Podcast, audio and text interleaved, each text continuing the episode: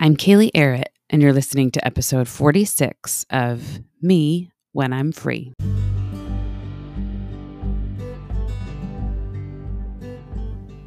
This is the podcast that ponders the question, who is this me when I'm free, and why does it even matter?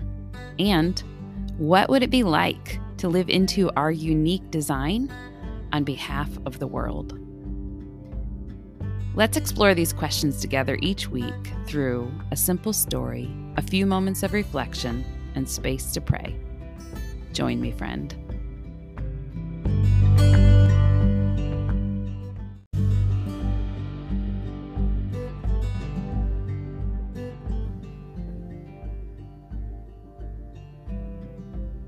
As I am preparing this episode, I am sitting on my patio on a beautiful late spring day. There is a light breeze. Birds are singing joyfully as they flit from branch to branch. The flowers in our flower bed are blooming a brilliant purple. The clouds are puffy white, the sky a soft blue. It feels easy in this moment to believe that Jesus is near, and he is glad to be with me. I picture him in the patio chair next to mine, joyfully soaking in the day with me. He's quite delighted that I am taking pleasure in nature. He did think it up, after all. The Celtic Christian tradition has a term for such spaces where the distance between heaven and earth collapse.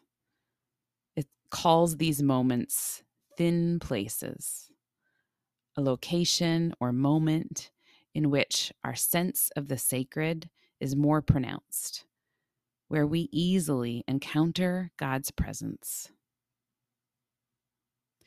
But soon I will head inside, and there will be dishes to be cleaned and bills to pay, and a towering to-do list to tackle as I seek next steps in this journey of calling, decisions to be made, planning to be done, emails to be sent, and then dinner to be made and more dishes to be done.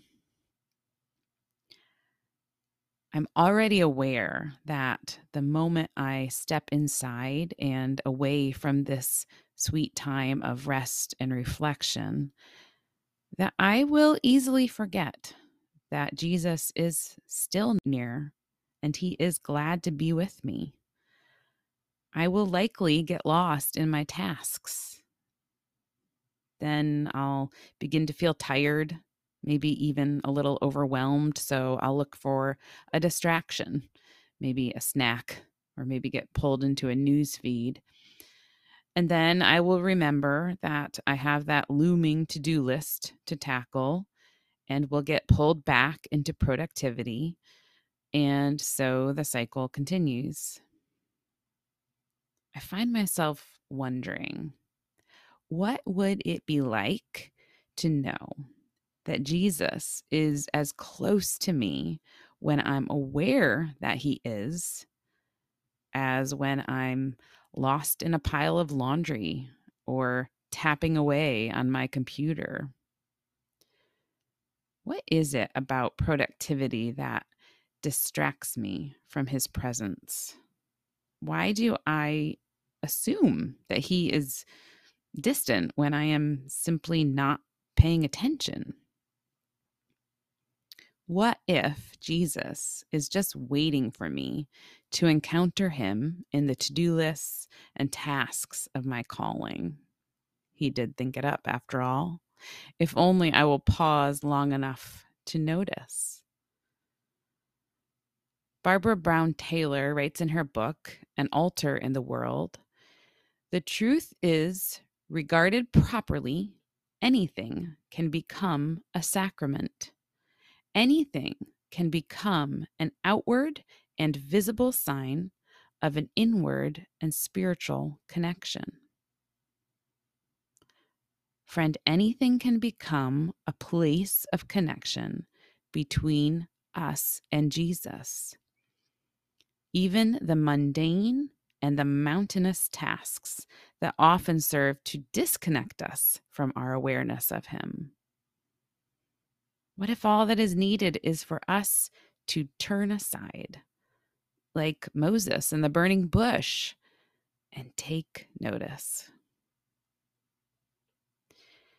There is a phrase I have been trying to remember to whisper to myself throughout my day while I'm out for a run or scrubbing a toilet or cleaning a sweaty sports jersey.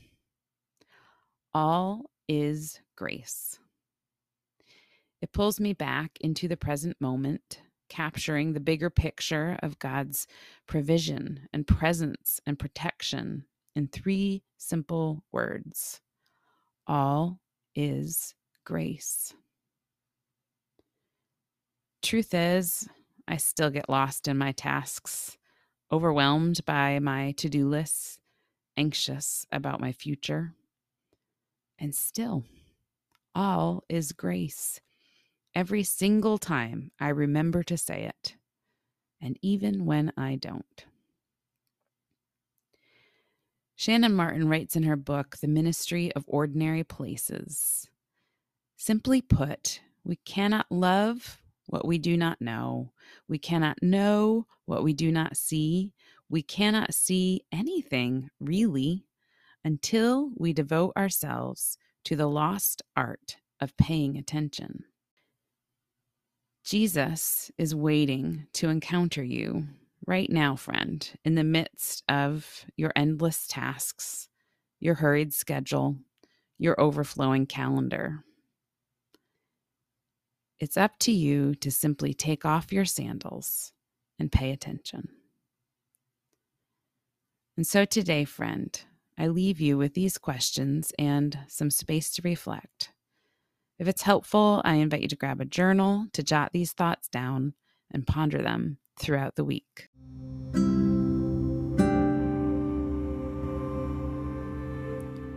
Question 1. Trevor Hudson writes in his book, Discovering Our Spiritual Identity, we direct the mind Christward by frequently affirming the closeness of the divine presence, whether washing dishes, doing housework, sitting in a boardroom, working on the factory floor, or typing reports. We acknowledge God with us wherever we are. These repeated affirmations may find their shape in a short prayer inwardly whispered, the recall of a biblical phrase, a silent pausing. Sometimes just repeating the name of Jesus centers our lives in that portable inner sanctuary where the Most High dwells.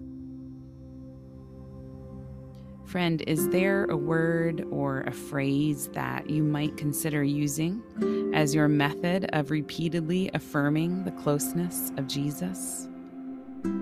Just take a moment to consider. And question 2. Whatever word or phrase comes to mind, I'd like to leave space for you to practice sitting with it as a step toward this habit of paying attention to Jesus' nearness. For the next 30 seconds, I invite you to close your eyes and repeat the affirmation you have chosen, being aware of the gift and simply turning your mind toward Jesus. I'll hold the space and let you know when our time is up.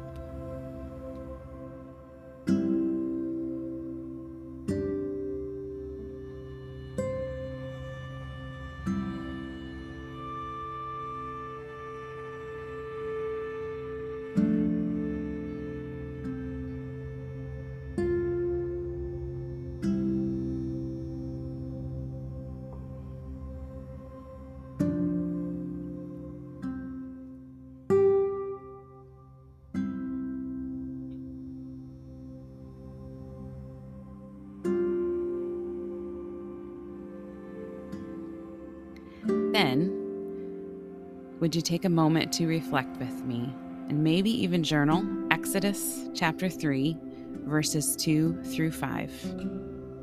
Moses is in the midst of the tasks of his ordinary day, out pasturing the flock of his father-in-law Jethro.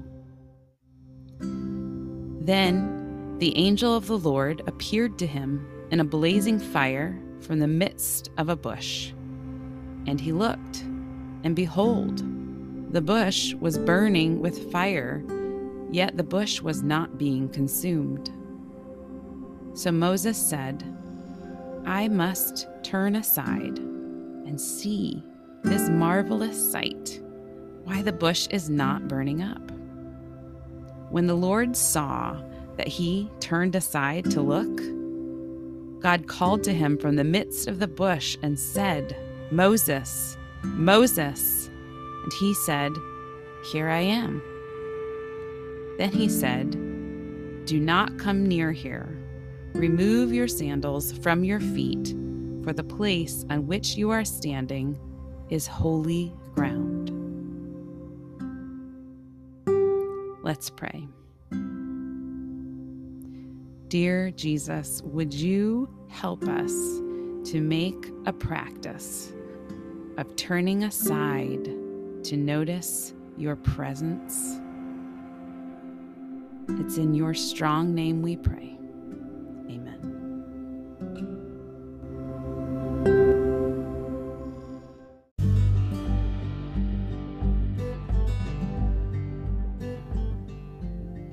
Thanks for listening to this episode of Me When I'm Free. I hope you'll continue to join me on this journey toward wholeness and calling. I love a traveling companion. My hope is that you'll see yourself in these stories that I share here, and if nothing else, you'll feel less alone. Click the share button on the podcast if you know a friend who needs an encouraging reminder that they aren't alone either. Thanks for listening, friend.